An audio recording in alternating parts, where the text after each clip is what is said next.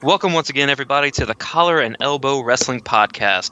I am Kenny Oak, and as always, I am being joined by my co-host, Chris Harris. Chris, it's been a little bit. How have you been?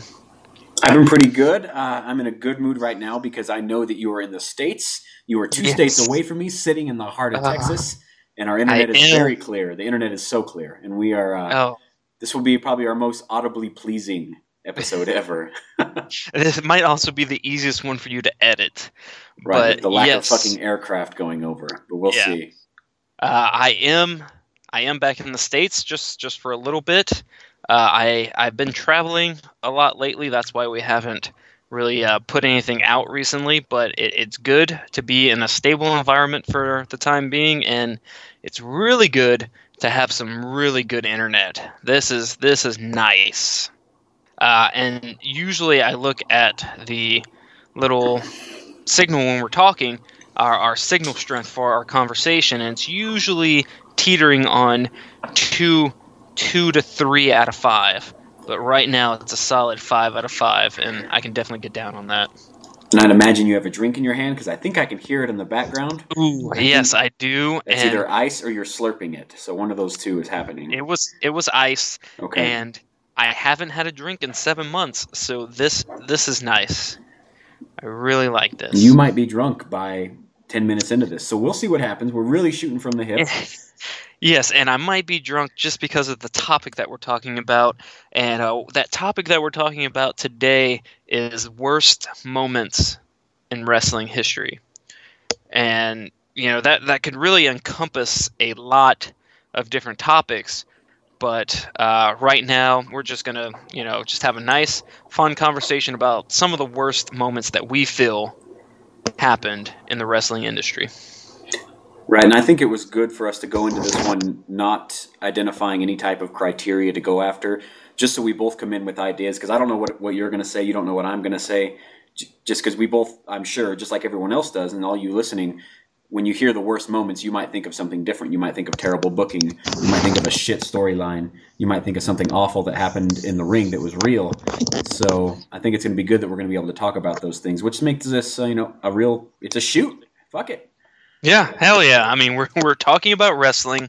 We're a pro wrestling podcast. Let's use some fucking wrestling lingo.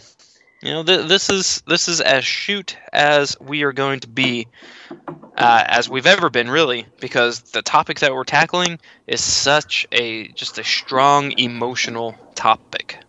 You know, yeah, since we are just kind of just shooting from the hip here, you mind if I go first here? No, if you're already pre-gamed for it, go ahead and hit it.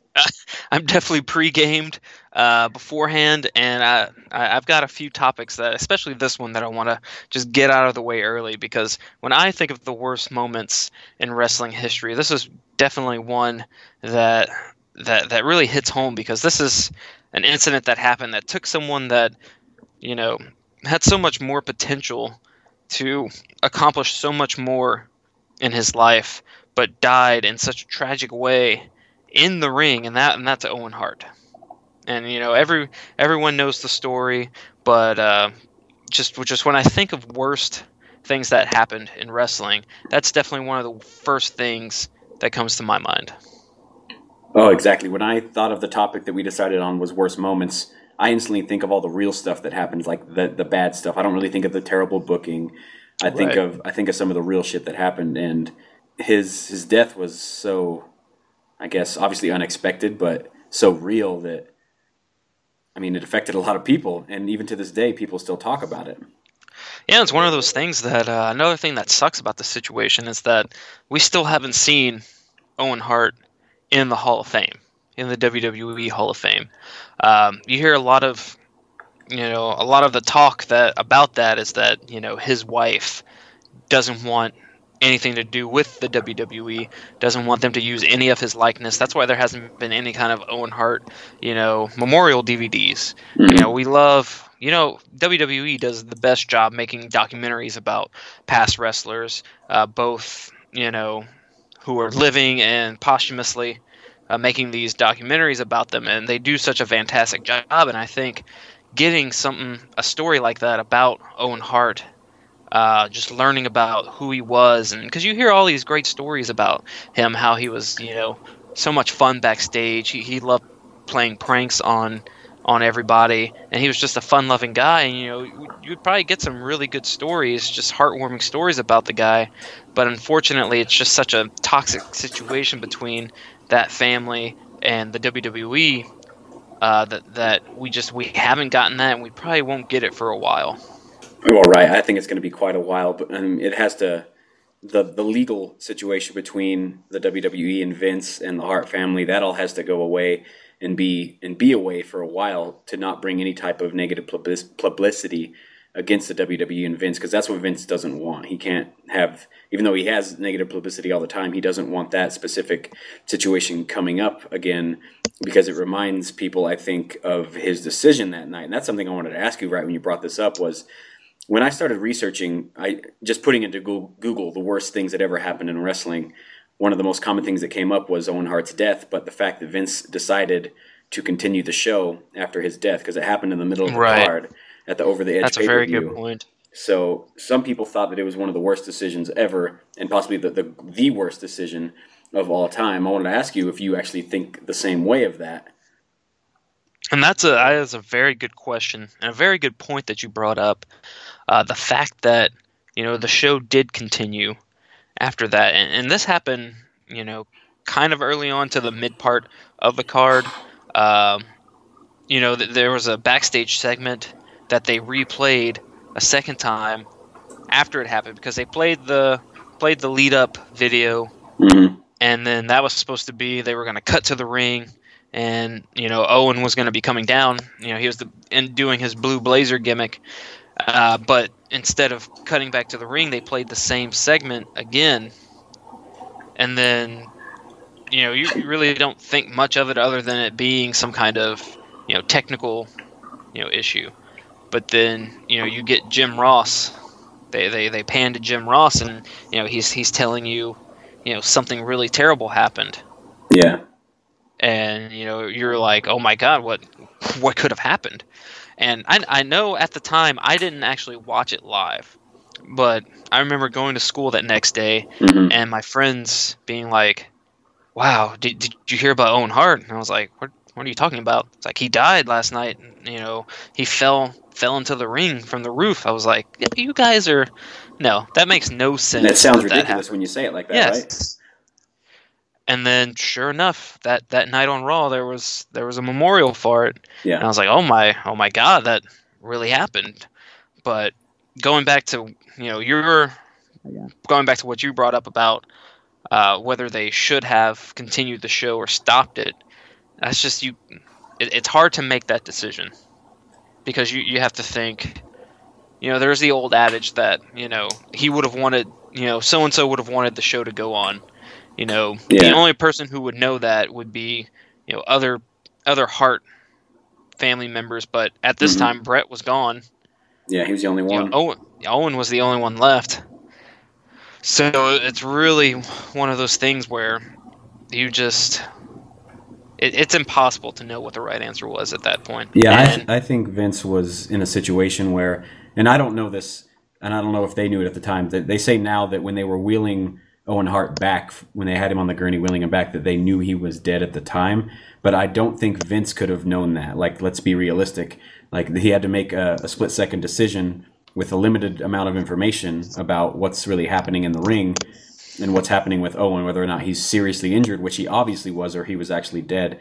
So I don't know any of those specific details, but to say that he absolutely 100% knew that Owen Hart had died and he chose to not think about that and continue on with the show, I think is a bit brash to say. Cause it's definitely a drastic leap in logic to go with. Right. That he somehow is tarnishing Owen's legacy by continuing on with the show. He somehow is spitting on the family's name for not stopping it. Or because, you know, Vince, you know, Owen is someone that Vince always loved and cared about, from everything that, you know, I've looked up and researched and have, you know, heard from interviews. So I definitely don't think that that's something that, you know, he was thinking, is that I'm going to really show them by continuing on with the show and making it look like Owen didn't mean that much to me. Right. And there's no way that he could have known absolutely everything. And to, if he did, then it definitely would fall in the category, probably the worst decision ever and the most like disgusting decision ever. But I mean, he's a business guy. He had a decision to make. He had a card to fill, and he would have had to pay back millions of dollars. So he didn't, I mean, I'm sure he weighed it in his head, you know, pros and cons, but he had to make a quick decision, and he may have made the wrong one, but regardless, he had to make a decision. So you can't put a lot of weight on that, saying it was good or bad, because he had to make a hasty decision. And, you know, it kind of sucks to, you know, think about it from a business perspective, but, you know, thinking about it from a business perspective, yes, they would have had to pay back millions just in gate tickets.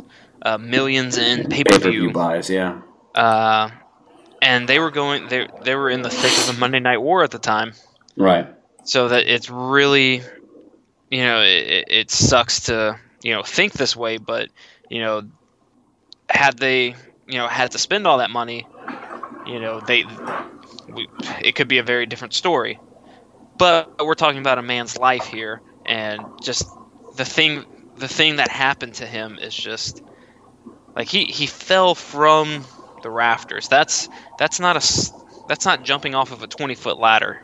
Yeah. You know, that's falling from, you know, there's almost no way you survive that. And, you know, then you start thinking about whose decision was it to actually do that, and should he have even been up there? Right.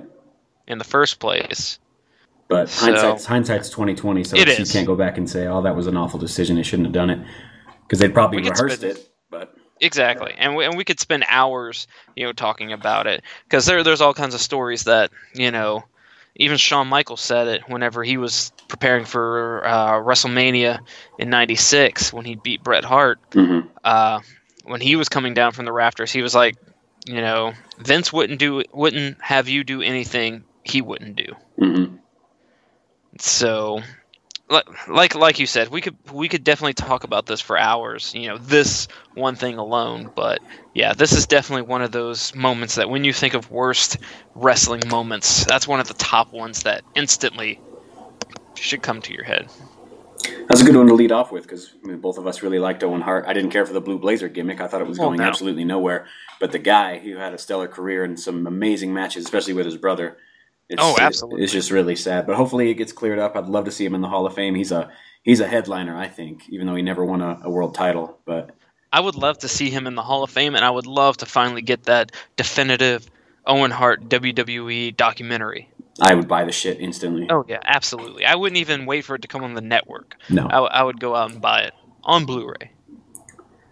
Good lead-off, though. I like that, Bubs. Thank you. It's just something I'm very passionate about. He was definitely one of those people in my childhood that I definitely looked up to. I was a huge Hart family fan as a kid. Well, I'm going to transition into something a little different from the sadness of an individual. I'm going to go ahead and take a booking decision here, and I'm going to highlight what I think is Vince Russo's worst booking decision ever.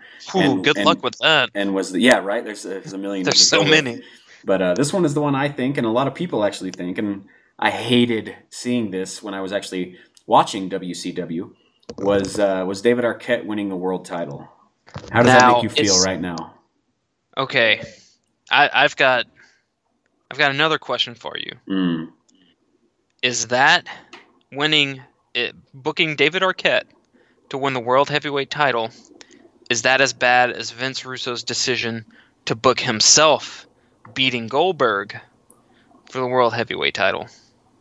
That one is just as bad, maybe, but okay. I think this one started the true downfall of WCW. Absolutely. This was early 2000s, I think April or May, some shit of 2000, when the Ready to Rumble movie, that's what it was. Yes. They were filming that, and David Arquette was all up in WCW, and he didn't want to be. He did not want this. No. He did not want it because he's a wrestling fan.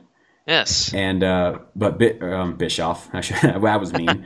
Russo decided that doing this would give them more publicity. That was the only piece I took away from this that I was like, okay, that's mildly logical, because David Arquette was, I don't want to use the term big movie star, but people knew who he was. Oh, he was definitely not a huge star. I wouldn't even call him really a star. He was a movie actor. But people, you could say his name and people will go, "Oh, I know who that guy is. He was in this movie." That's the kind of recognition that he had with the average person and probably the average wrestling fan. So from that point, I can say, okay, maybe Russo, but to actually have him go as far as to win in a weird match by itself and to take the title off of Jeff Jarrett, yeah, by pinning Bischoff, and then in the end have it be a swerve against Dallas Page.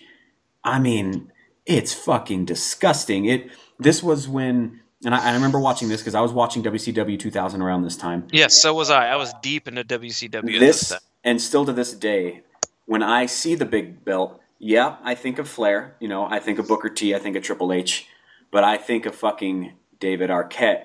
And I think, wow, that it just diminishes that title has just as much, if not more, prestige than whatever different variations of the WWE Championship that you want to go back into history and compare it to, because that was Flair. It was the first title Flair held it, and then it went through so many great guys like Sting, and like I said, it made its way to WWE, and all those great guys held it, and then you put it around the waist of an actor who didn't want to do this. The World Heavyweight title, when I see it and think about it, I always think about it as the title of opportunity, because when it was in the WWE during that, from like 2006 on, was really that was the title, the major title that they put on young promising people that they thought, one day you are going to be a star, and this is the proof of that. Dolph Ziggler had it, Daniel Bryan had it, Edge held it many times. Mm-hmm. That was really the main title. Edge kept winning over and over, and then it clicks in your head. You're like, you start thinking back, who else has held this title? You're right, Ric Flair, Sting, Ricky Steamboat. Yep. So many amazing athletes and amazing wrestlers, and then two names come to mind other than Jeff Jarrett. I couldn't give a shit about that guy. Love Jeff Jarrett. Terrible. Oh. Slap nuts. The stroke. Yeah. But the two people that always come to my mind are David Arquette and Vince Russo. Yeah. And they go hand in hand in this situation. You're right. Because it was Vince Russo's decision to put the belt on David Arquette. Now, you brought up the business aspect of it. They were filming this movie. I believe the movie was getting ready to be released. Yeah. And he thought in his, huge, ginormous, Brooklyn or wherever brain, he's from. I don't know. He sounds like an idiot to me. Yeah. From Idiotsville. He thought, it'd be a great idea. We'd make so much money, man. Let's put the title, man, bro, on David Arquette, bro, because he's in this bro movie that we're making, bro. So many bros. Yeah, because that's how fucking Vince Russo talks. And that's probably how he thinks, too. In his head, that's what he hears is, bro. Man, love it. Bro. Love it. Bro, man. Yeah. But that's what you think. And it diminished the title so much. And I'm sure so many eyeballs switched at that moment. Because WCW was already heading towards the major decline. But that moment is definitely a moment where you can say that's where the ultimate switch happened. Yep. This is kind of where I remember seeing it. I was like, this isn't, because I watched both brands and I was real hot for WWE at the time, because this was, The Rock was having fucking great matches. This was Backlash, right? So yes, which we've talked about, which is I think one of the best match finishes of all time. So they were hot at the time. And I was like, I see this and I'm like, he's a fucking actor. This isn't really entertaining to me. This is kind of stupid. And as a younger kid, I'm like, I don't want to see it around him. Why can't Diamond Dallas Page have it again? I was a Page kid. Oh yeah, I loved DDP as a kid too. Why can't he have it, or why can't Booker have it? And I'm like, oh no, this is fucking garbage. And it really started pushing me away from the product. And obviously, the shit didn't last too much longer after this. So I mean, the seeds may have been already planted for it, already heading downhill, which we're going to talk about in a future episode, don't get me wrong. But this was a big key moment where I'm like, this isn't competitive anymore. Let me go back to watching The Rock holding the WWF Championship.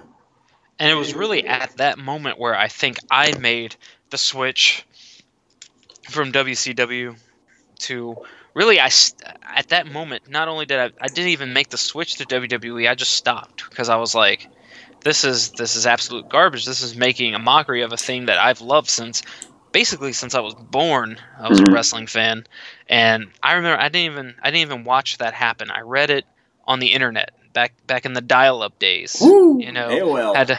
had that little page just scroll. It just kept, God, you know, bit by bit, a picture of, you know, and then I saw the world title, and I was like, oh, all right, who has the world title? And I was like, who the hell is this guy? Right.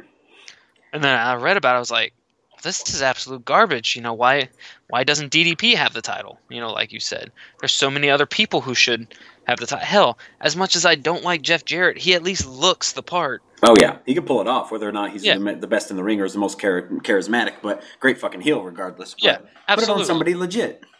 And then after that, I was like, I'm just not going to watch. I lost interest. And then the next time I watched wrestling, I had some local kids were talking to me about WWF, and I was like, well, you know, let me go back and watch WCW, and I somehow, some way, caught the final episode of Nitro.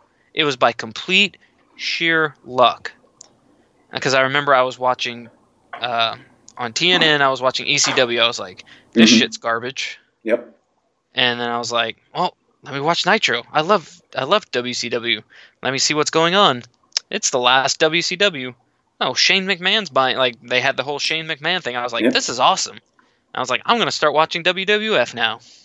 And you were sold from that point on because they were the only real wrestling product that was putting on, even the quality is a subjective word, but stuff that you would want to watch and be entertained by, but for 2 hours, you know?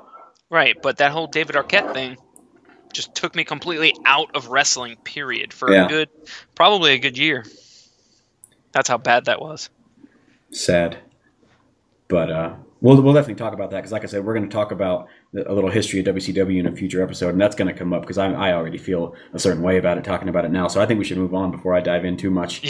Yeah. Let's save that for a later episode, probably sooner rather than later. Yeah, I think probably. That'd be a great topic to talk about. But let me go ahead and jump into my next topic, and I'm going to stick with a booking decision. Okay. And it's something that it's been talked about a lot. It's not what you're probably thinking I'm going to talk about, but one of the worst, just disgusting things I've ever seen on WWE programming. Mm-hmm. And even at the time, I was pretty young, but well, not pretty. I was a teenager at the time, but even I was like, this is just not right. And that was the Triple H Kane segment. The whole Katie Vick angle. Oh, where he's in a funeral home? Yes, he goes into the funeral home and he's dressed up as Kane, goes into the casket, and essentially, you know, has sex with this, you know, corpse, and then at the end has this like goop in his hand, and he goes, "Oh, I screwed your brains out," and I was like, Triple H. I was like, I can't. What am I supposed to do with this? Yeah, it's like, amazing that he went through with something like that. It's amazing that Vince let him get away with something like that. Oh God, I remember he had Kane's mask on and everything too, and it was kind of a long segment, wasn't it? It was. It was a solid, like, maybe. That the video thing alone was like 5 minutes, and then the whole segment itself was a Triple H, you know, 15, 20-minute promo. Yeah. It was disgusting, and like, sure, I definitely wanted to see Kane rip Triple H's head off at that time. Right. But what a way to burn up some heat for the heel Triple H, huh? What a aggressive way to go. Is it worth it? Like, right? Think about it. Like, is that you want to talk about turning people away? What if that on that day, and listen, during the Attitude Era and even the early to mid 2000s, there was a lot of just obscene shit that went on in the WWE. Now, and some of those things, you know, like the Val Venus, you know, Kaientai. No, his penis. Yeah, choppy, his pee-pee. Even that, it's like, yeah, that's kind of crude, but okay, I got a giggle out of that. Yeah, it's, but this, you know, we're talking about, you know, the whole story was that Kane had this girlfriend, and you know, he accidentally killed her in a car crash, and just for them to take it, like, you could just leave it at that. Like, you could just have Triple H berate Kane saying, you know, you're the reason she's dead. Right. And you could just stop it at that, and you get the emotional impact that you're looking for. At that point, you're like, you know, you're already sympathizing with Kane. You're saying, no, he didn't. It wasn't his fault. It was an accident. You know, you need to stop blaming this on him, Kane. You know, just it's not your fault. But then you take it beyond that to a point of this is the point of no return. Yeah. You're talking about Triple H then going and saying that he had sexual relations with not only an unconscious woman, but a dead woman. Right. Like, that's like, at that point, if let's say my parents came in and saw me watching that, or any kid's parents see that, guess who's never watching wrestling again? Yeah. Guess who's getting that fucking remote hidden from them? Forever. I guess it's getting that TV taken out of their room. Because it's a gross scene just to watch it. I mean, I remember the promo. Like, there could have been different ways around this, but you have Triple H walking into a fucking funeral home or a church of some sort. But I mean, there's a coffin there, and he's wearing Kane's mask, and he hops into the coffin with what is presumably a dead body, and he has sex with her. And they go. I mean, aside from seeing him go inside her, they make this seem as real as fucking possible, and it's really disgusting. Like, he went to town on her too. Like, this wasn't just a, you know, cut to the end. It was, oh, let's have him, you know, let's do it. Yeah, let's really do this, guys. Oh, it's just to gain heat. It's really a cheap way, but it's probably the most disgusting way that they've ever had, especially for Triple H. Man, you think that he didn't have any say back then, but why would you want to go through with this? You know. I don't know, and I can't imagine. And Kane has been around for so long, and I can't imagine that he was okay with it. Like, this had to have come from the top. Like, this had to have been Vince saying, "No, this is what you're doing. Mm-hmm. I don't care, you know, how much you object to it. I'm Vince. I'm Vincent Kennedy McMahon. And you're gonna bang this dead woman because we're gonna put heat on you as a heel." And then at the end of it, we're going to have you say, I screwed your brains out. And doesn't he – I don't know if he does, but he had something in his hands. Does he, like, throw it at the camera, or he squeezes it or something? It's like – he's got, like, what's supposed to be, I guess, or brain matter, and just kind of, like, lets it, like, drip from his hand. Yes. I'm picturing it now. I'm going to – don't do it. I need don't do it. I'm sorry. I'm so sorry. Gross. Awful booking decision. Yes, but – yeah, as you can tell, I'm clearly upset by that whole segment, and it's just something that really could have killed the company and killed wrestling, the entire industry. Yeah, definitely could have taken a lot of fans out of the way, especially for younger fans whose parents are maybe sitting there watching it because they just like to watch shit with their kids, and then they see this shit, and they're like, is this what it's like all the time? And it wasn't. It was like a rare piece of awfulness that they're like, this will work. This will really get everyone mad at him. And it did, because it was disgusting. And then you're like, no, trust me, Mom. This is a one-time thing. And then Vince comes out, pulls down his pants, and makes someone kiss his ass. Which time? Every time. All of the times. Every lip has touched that ass. Gross. Anyway, yeah, that's... Sorry, I really went off on that one. No, it's all right. I'm going to bring you back around here, and I'm gonna go with a bit of an awful performance. And I don't think we've ever really talked about this one in depth, you and I, but there was a time in 2010, 2011, a little bit of 12, when I was watching TNA.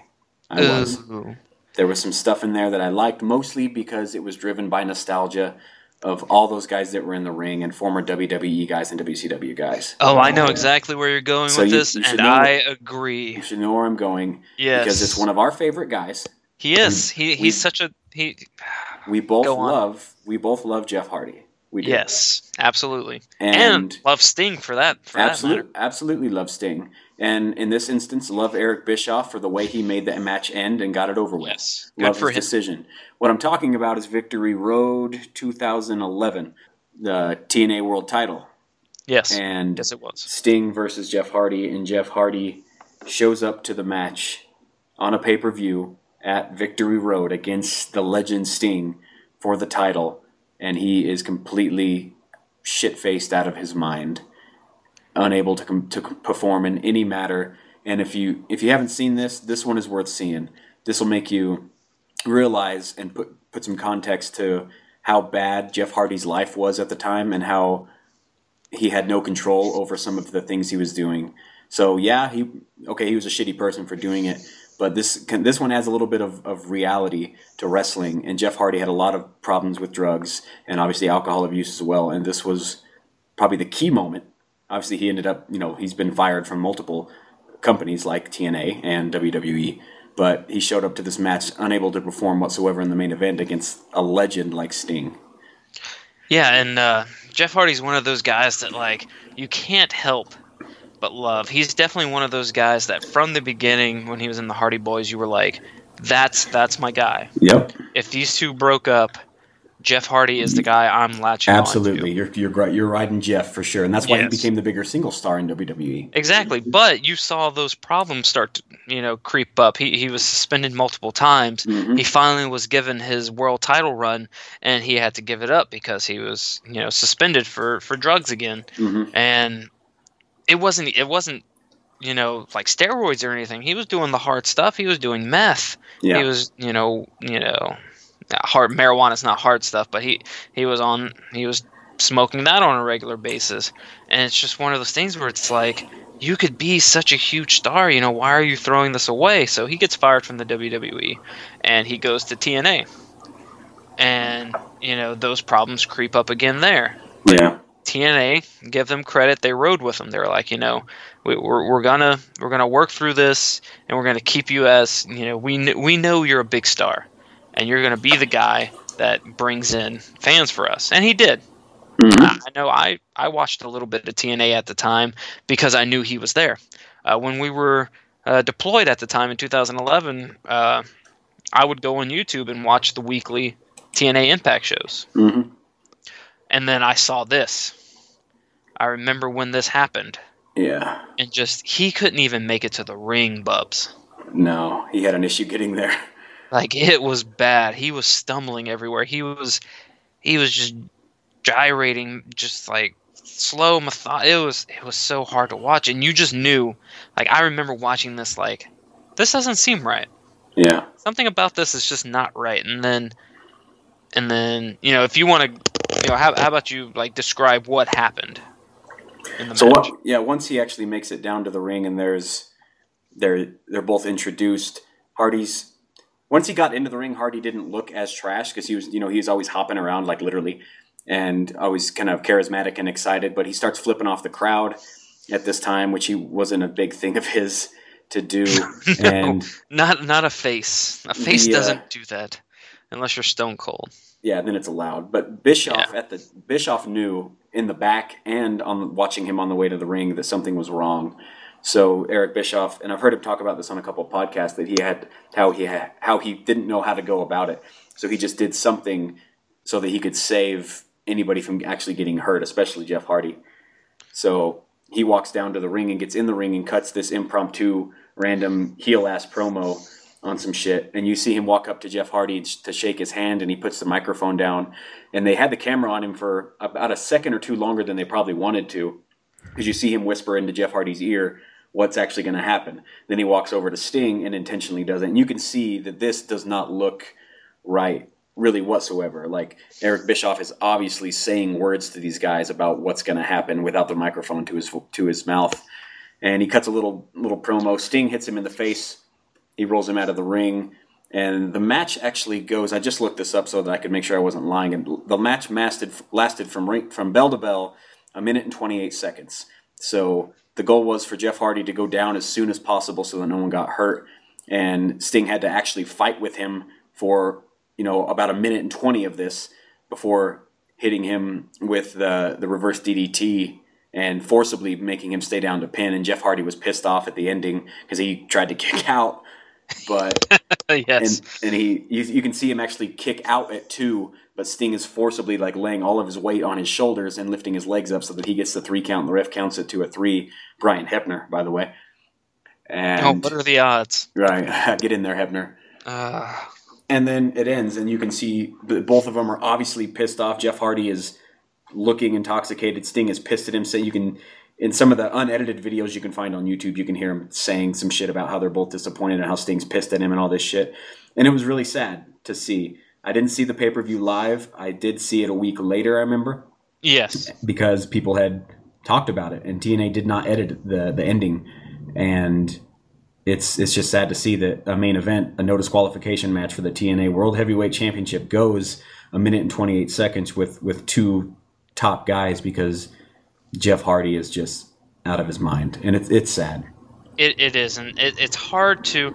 And if you're TNA, like, you have to be like, wow, how can we even think about competing with a WWE? How can you even think about competing with an ROH at the time if you're having your top star show up intoxicated and drunk, and your main event of Victory Road, which is one of their biggest pay-per-views of the entire year. Yep. I think second only to Bound for Glory, really. Yeah, Bound for Glory is their WrestleMania. Yeah. Victory Road is like their, SummerSlam, Rumble or SummerSlam. Mm-hmm.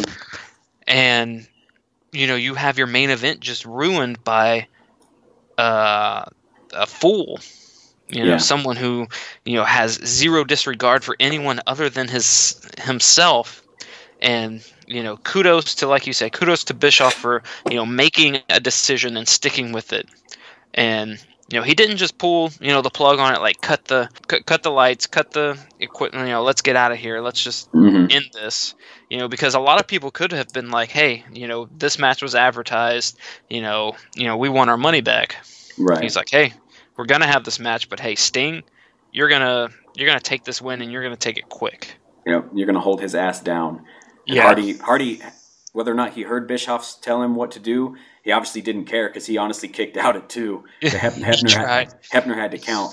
So it's sad watching the match, because Sting is a legend. How could you do that to him? Yeah, you can't do that to a guy like that, and it's even sadder. And I consider this one of the worst moments, because it's a match that could have been great. These guys could have done something pretty good, and Sting was still at an age where he was still able to put on a pretty good match like this. But Hardy was just beaten by his demons, lack of a better word, I guess. You're right, and couldn't do it, and it's just so sad. But he has since recovered. He has. Brother Nero has been. Yes, good old Brother Nero has been on the straight and narrow with the whole broken Matt Hardy. Man, this drink is really getting to me, Bubs. Broken. Yeah, the broken Matt Hardy gimmick. I'm Jeff Hardying it up right now. Yeah. That gimmick's been working for the last year, so good for them. Maybe gimmick of the year. That is probably the most over gimmick in wrestling right now. Probably. He's definitely not the most over person in wrestling right now, but that the broken Matt Hardy and Brother Nero stuff that they're doing is definitely the most over gimmick in all of wrestling. When that shit that they're doing from TNA, which is complete trash now, like I think it is complete trash. I think Ring of Honor is still going down, but I mean WWE, Japan, then Ring of Honor, then maybe What Culture, and then TNA. Yes. So What Culture has been doing a fantastic job of really solidifying themselves as, hey, you don't want to watch WWE, you don't really want to watch Japan. Yeah, we're an easy come watch our shit. Yeah, we're on YouTube. Find us on the fucking internet. Yeah, they know their market, and they're hitting it with everything that it's worth. Right, and good for them. What I was saying though is, since TNA is becoming crap. And even though they have a lot of good stars on that brand still, that gimmick, when it's since it's transitioning its way into WWE, when fans are chanting the delete to shit, yeah. and you're seeing signs, like that's when you know I think something is working. When you're at a shit brand, and I'm sorry to say that because I hate TNA now, but that stuff is working and it's finding its way onto like mega pay-per-views on WWE. Yeah.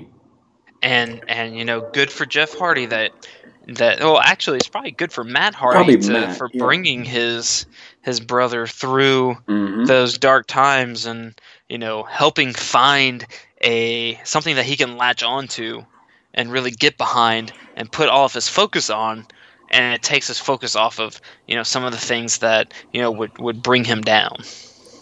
And a clean Jeff Hardy is a great Jeff Hardy. Hall of Fame Jeff Hardy. And that's the Jeff Hardy we want. It's the Jeff Hardy we deserve, and that's the Jeff Hardy he deserves to be. Mm-hmm. I pray that, and even though I hate that WWE is such a mega power, but I'd love to see them come back for one more little run. That pop would be huge, man. And they can come back as Broken Matt Hardy and Brother Nero. Bring it. Yeah. I mean, WWE would most likely want them for the nostalgia, just to be the Hardy brothers, but because that's the same thing they did with the Dudleys.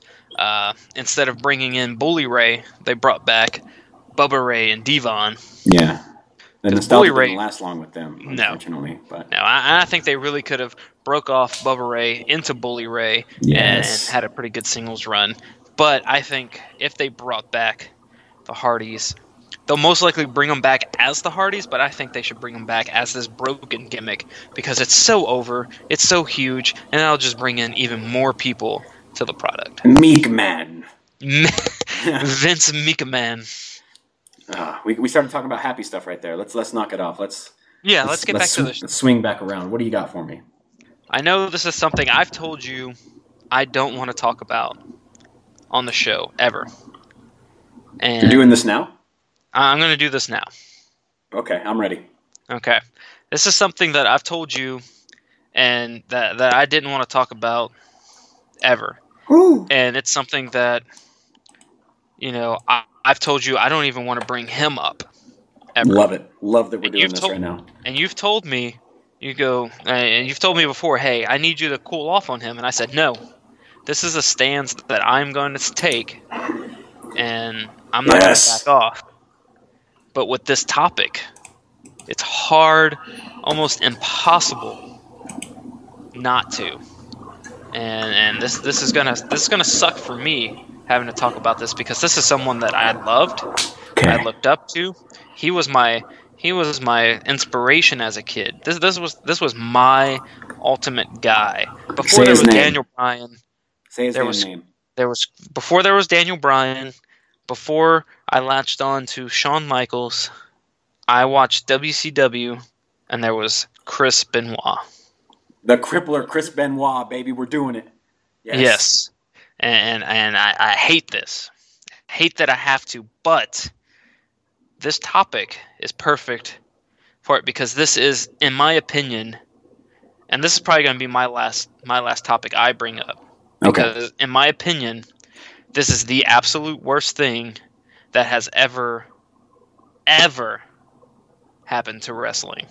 Because not only did this put a black eye to the WWE, this put a black eye on all of the wrestling industry because of the issues that it brought up. The situation that happened itself was just such a dark and disturbing and disgusting situation, just a disgusting act. But it was on someone who brought so much joy and love to wrestling fans for over 2 decades. And it's something that's, you know, because of wrestling that this happened? Now, I know I'm talking a lot, but let me go into the situation. And of course, you know, if you're listening to this, you're most likely a hardcore wrestling fan, and you already know what I'm talking about. But if you don't, if you somehow happened onto our show, thank you for listening. And also, I'm talking about the Chris Benoit situation from 2007. Am I correct? Yes. I'm pretty sure it was 2007. Yes. And it was where he you know, he was supposed to be at this event. I believe it was the pay-per-view, actually. He was supposed to be at. He wasn't there. Yeah. They go and they look for him. They search for him. They find him at his house. Found him, his wife, who was woman in ECW. That's right. Nancy Benoit. And their son had died. And later it came out that it was Chris himself that had committed a double murder-suicide. So really that brings a lot, and that brought a lot of negative attention to not only the WWE, and it brought horrible attention to the WWE, but it also brought really terrible publicity to wrestling in general, because this is someone who had been wrestling for over 20 years, and you find out that his brain was essentially mush whenever this happened. It was equivalent to an 80-year-old dementia patient. Is from the reports that we've seen have come out, and it's such a disgusting act that happened that I am one of those rare times that when WWE takes a super hard stance on something, I am 100% behind them on it. Okay. Yeah. I really went off on that one. Well, no, go ahead. I'm really excited we're actually doing this. I didn't think we were actually going to do it. I know, but I think that with this topic, it's just it's good to just get this out of the way now, and so I never have to. Aside from talking about him and other like paper reviews that we'll do, we'll probably never talk about him again. So this is good. This is probably, and I 100% agree with you, this is the single worst incident to ever happen wrestling related in the history of any type of wrestling. This really kickstarted the CTE movement, which got bigger later with the NFL, because you talked about his brain being mush. Yeah, he was not himself whatsoever. And along with the steroid use and drug use, this started a lot of stuff. I am able, though, to turn off the bad shit that happened, and I'm able to completely look at Chris Benoit from the light that he was one of the greatest wrestlers of all time. And though I hate bringing up Dave fucking Meltzer, when Meltzer considers him a top 10 of all time, I think there's something to be said about that. So, well, I'm not denying that the man himself was a fantastic wrestler. Oh, I said, he was definitely my guy growing up. That's what I'm saying. I'm saying that to say that this made the situation all that much worse, and it makes it still just as bad today that professional wrestling will never talk about it because of such the black eye that it gave and all the negative shit that happened because of it, because it is the single worst thing that we've ever seen as wrestling fans. And I do not agree when you see people saying that the worst thing they ever did was do a Chris Benoit tribute thing on Monday Night Raw. Well, no, that's not true at all. They didn't know the details of what happened. The man should have had a longer fucking tribute show to his honor. Oh, and that's something I'm not going to argue with you on, because at the time, we didn't know. We didn't have any of that information out. Yeah. And I remember just sitting there waiting, waiting for that episode to start, because, when I found, because I was at work at the time. I was working at a summer camp, a summer church camp at the time, and someone had come out and said, hey, they found Chris Benoit and his family dead. And so, first thing I thought was, like, I need to watch wrestling on Monday to find out, what happened. And, they did the memorial show, which they absolutely should have. Yes. Because at the time, you didn't know. Now, a lot of people will probably say, just like with the Owen Hart thing, they maybe should have waited to make a decision on that until there was more information. Mm-hmm. Because of the situation itself, and you hear that the entire family is dead.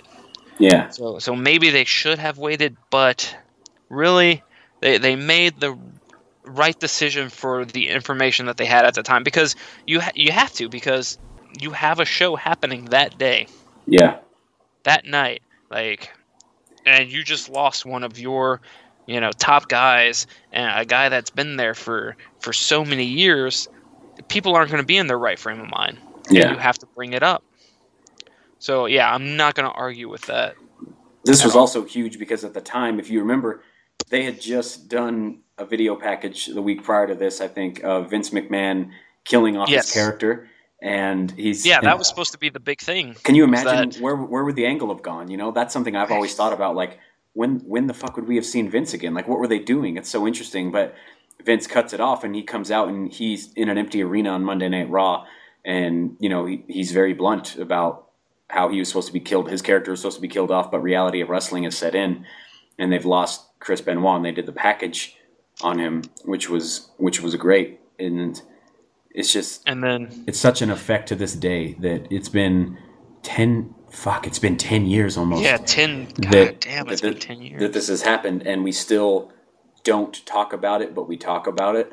Everybody does. Yeah, you talk about it, but you're not allowed to talk about it. So exactly. I don't know. I think that might last for a long time. We're never going to see him in the Hall of Fame, and it's unfortunate. Absolutely not. But absolutely not. He will never be in the Hall of Fame. He will not, but he will be one of the greatest wrestlers of all time.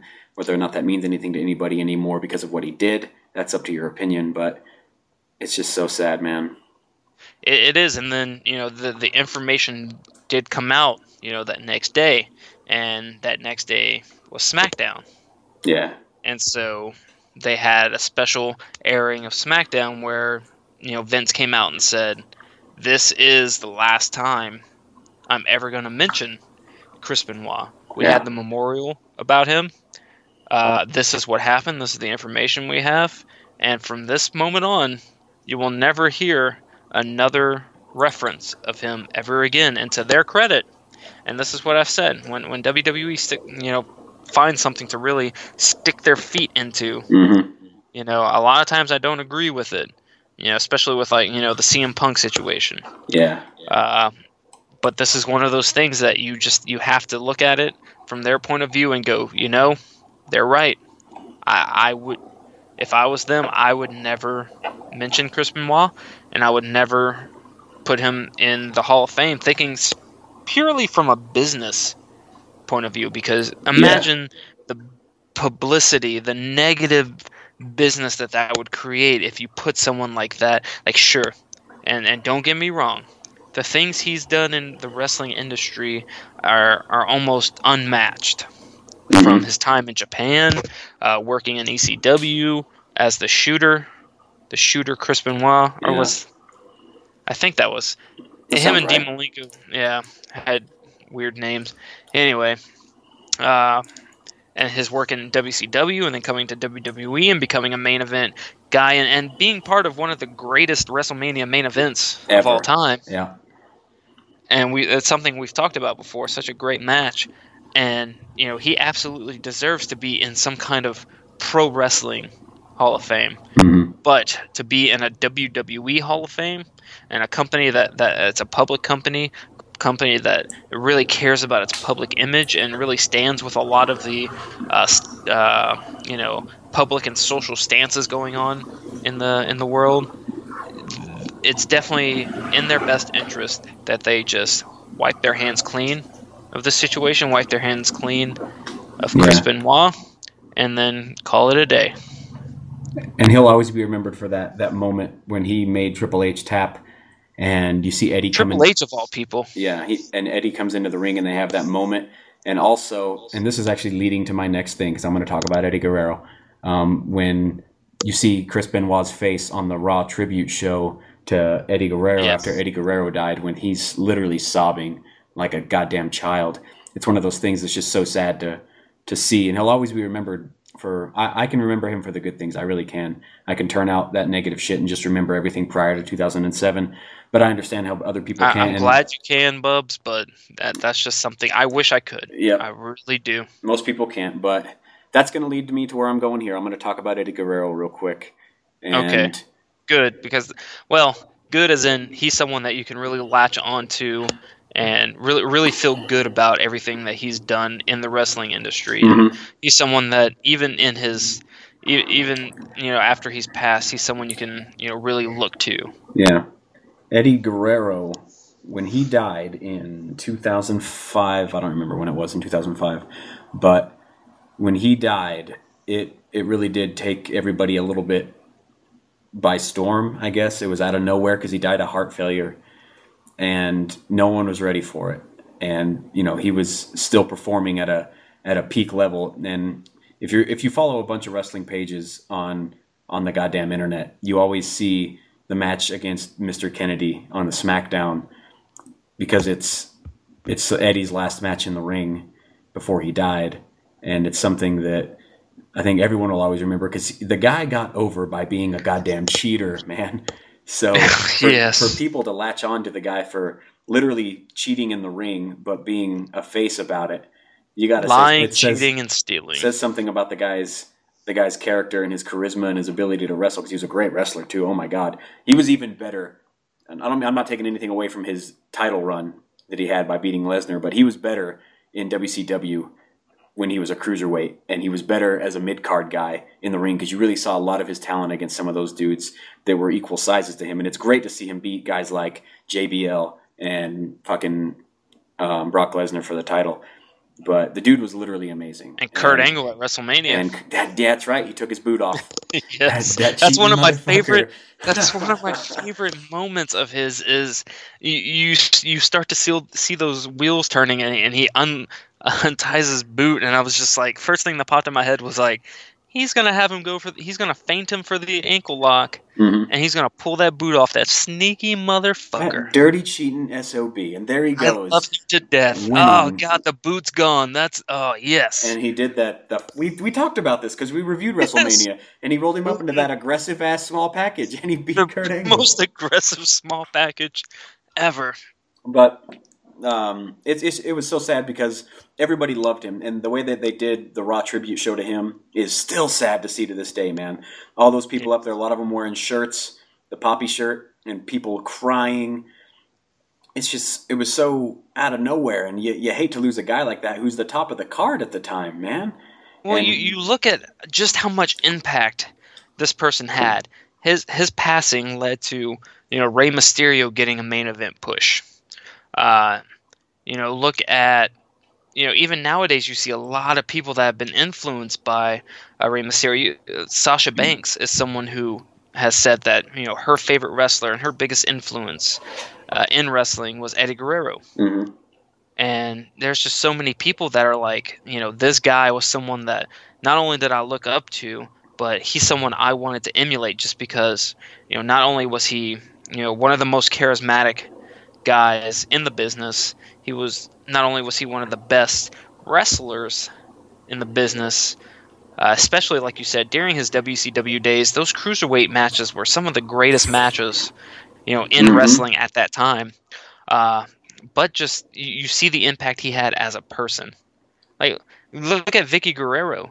Look at the career she had just because of how important her husband was.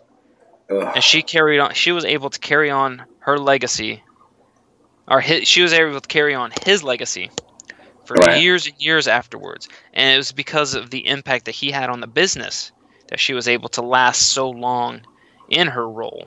Right. And she was amazing. She was one of the best heels of all time. I've said this on Twitter. She liked it, retweeted it. That's right. Thanks, Vicky. Love you, Vicky. Appreciate. You're amazing. Vicky. Good looking out. Yeah. But yeah, it's because of just the kind of person that Eddie was. Now, I've never heard anyone say a bad thing about him. Mm-hmm. I don't know if you have, but I know I never have. And I don't want to sound like an asshole by saying this, but when a guy like Eddie dies, a high-profile guy, it brought a lot of attention to wrestling in a good way. Yes, and from a bad way, because they also started talking about the lack of the wellness policy. Yes. And all the steroid use, which 100% contributed to Eddie's death. Yeah. There's no way it didn't. You are an asshole. Yeah, but I'm saying that because had somebody, say some random lower card guy died, or somebody from another Test brand. Died. Okay, so when Test died, good example. Did anybody really give a fuck? And did anybody do anything about it? When Test died, my thought was, oh, I remember him.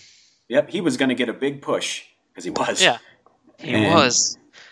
Good old Triple H put a stop to that. Yeah, a little shovel. But exactly, so when he died, did anybody really care?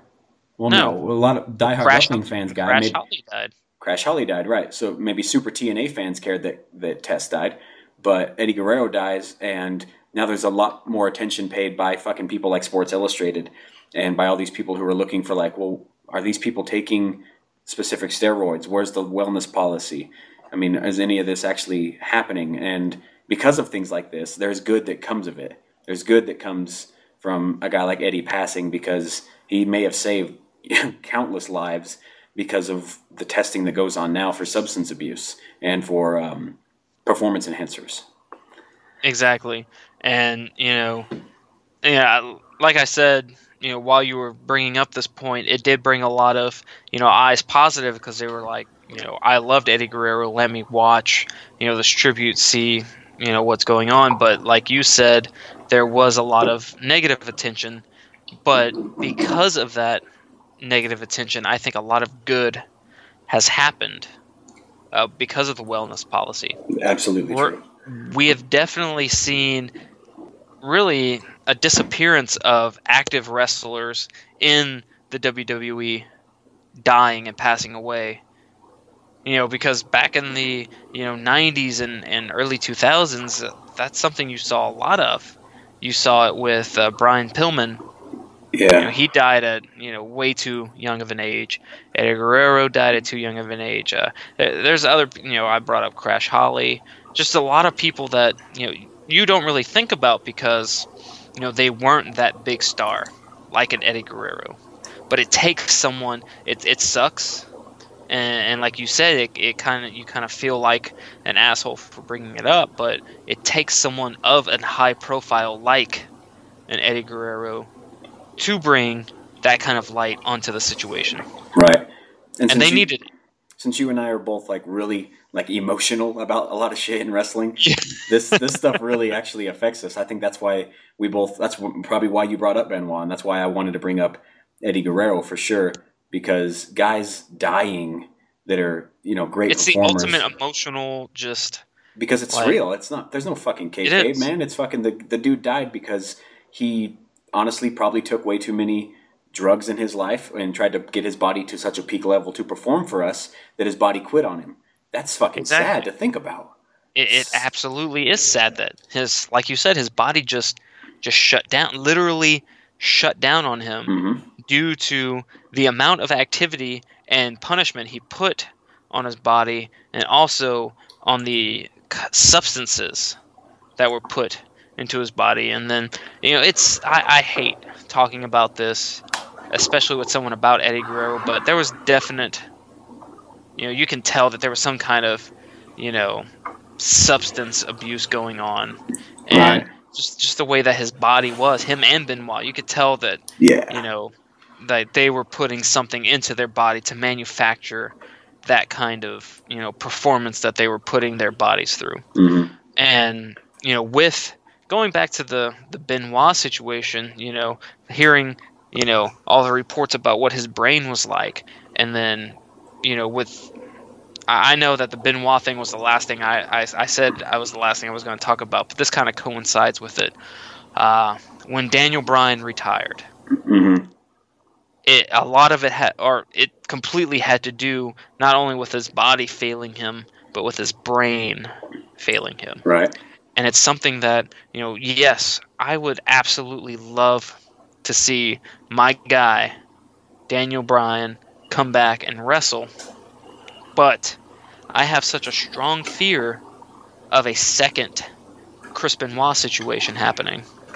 Right. That I want him to be as far away from competing in a ring as possible, just because he's got so much going on for him and his future. He's got a, you know, family. He's having a little baby. I don't want to see that. Nope. The last thing I want is a second Chris Benoit situation. And even though they've built up this him versus Miz thing amazingly well to the point where you're like, oh my God, this could be WrestleMania. Like, they've done that amazingly well and they haven't touched each other. But I don't want to see him step foot in the ring in ring gear ever again for the fact that he could fucking die or he could become so injured and immobilized that he can't play with his kid, because that baby's going to be all over fucking the internet because Brie Bella is already. So dear God. Yeah. That kid is going to be huge. Yeah. That kid's already over, and it's not even... It's super over. And listen, being a dad myself, you're a dad now. Babies. Yes. If I couldn't, and being back, because I you know, if you've been listening since the beginning, I've been in Afghanistan for the last 7 months. Being back here in the States with my daughter and being able to hold her and run around and play with her is one of the greatest joys that I have in my life, period, bar none. There's nothing that I enjoy more than being with my child and being able to do stuff with her. And I'm sure you feel the same way. Right.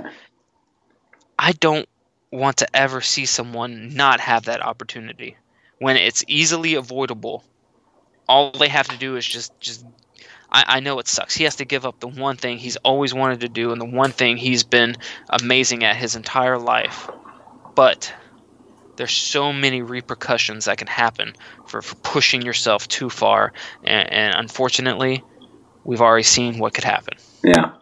Hopefully he continues in some role, and probably after the baby for a while. He definitely needs to step away once that baby comes. And it'd be interesting to see where we get general manager-wise for that and Raw.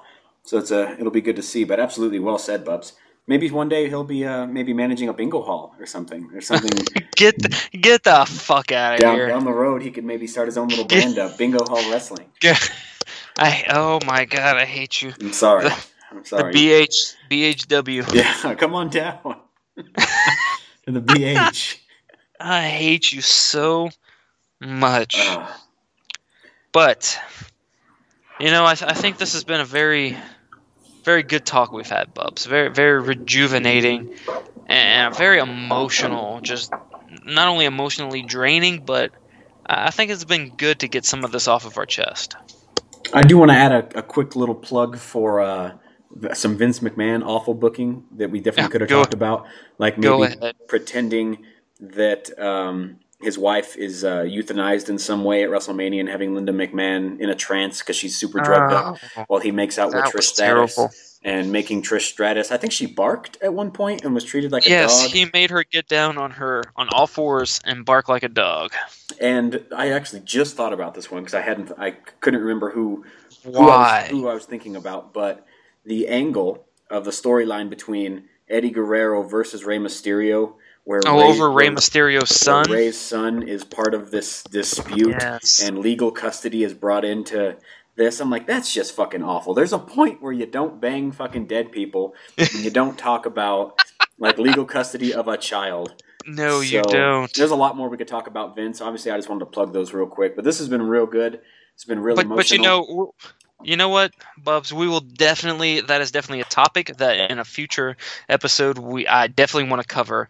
And you know, I affectionately refer to it as "Damn it, Vince" moments. Damn it, Vince. And I definitely think that's something that we should explore further on. And if that's something you want to hear us explore in the future, please let us know, because we would love to delve into some horrible, horrible human things that Vince has done. Send us your list of 200 things, because we'll have our own list of about 200. That show will be about 4 hours long.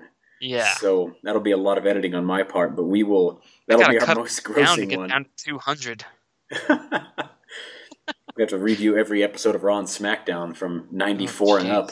But thank God for the network, right? Right. We'll plug it away. All right, well, I think this has been a very good discussion. Very good to get some of the stuff off of our chest, talking about some of the very worst moments in wrestling history. If there are some moments that you feel we should have discussed, or just some moments that you feel are, in your mind, the worst wrestling moments of all time, please go ahead and let us know. You can find us on Facebook. Just search Collar and Elbow Wrestling. You can also find us on Twitter at CAE Wrestling. We're also on Instagram. And if you're listening to us on either iTunes, Google Play, or Stitcher, thank you for listening and downloading. We're also on those other locations that I mentioned, whichever one you're listening to. And please tell your friends about us if you enjoyed what you're listening to. Even if you didn't enjoy it, tell your friends. You want to play a trick on them. Make them listen to us. You know, we'll take all the downloads that we can get. Listen to those crappy dudes who talk about some shitty wrestling on their bullshit podcast. Exactly. And like it, subscribe, get those auto downloads going. Join in the conversation. We love talking wrestling with each other, with everybody. Find us on Facebook. Find us on Twitter. We'd love to talk to you guys. As always, we do this for the love of wrestling, and together we can make wrestling great again.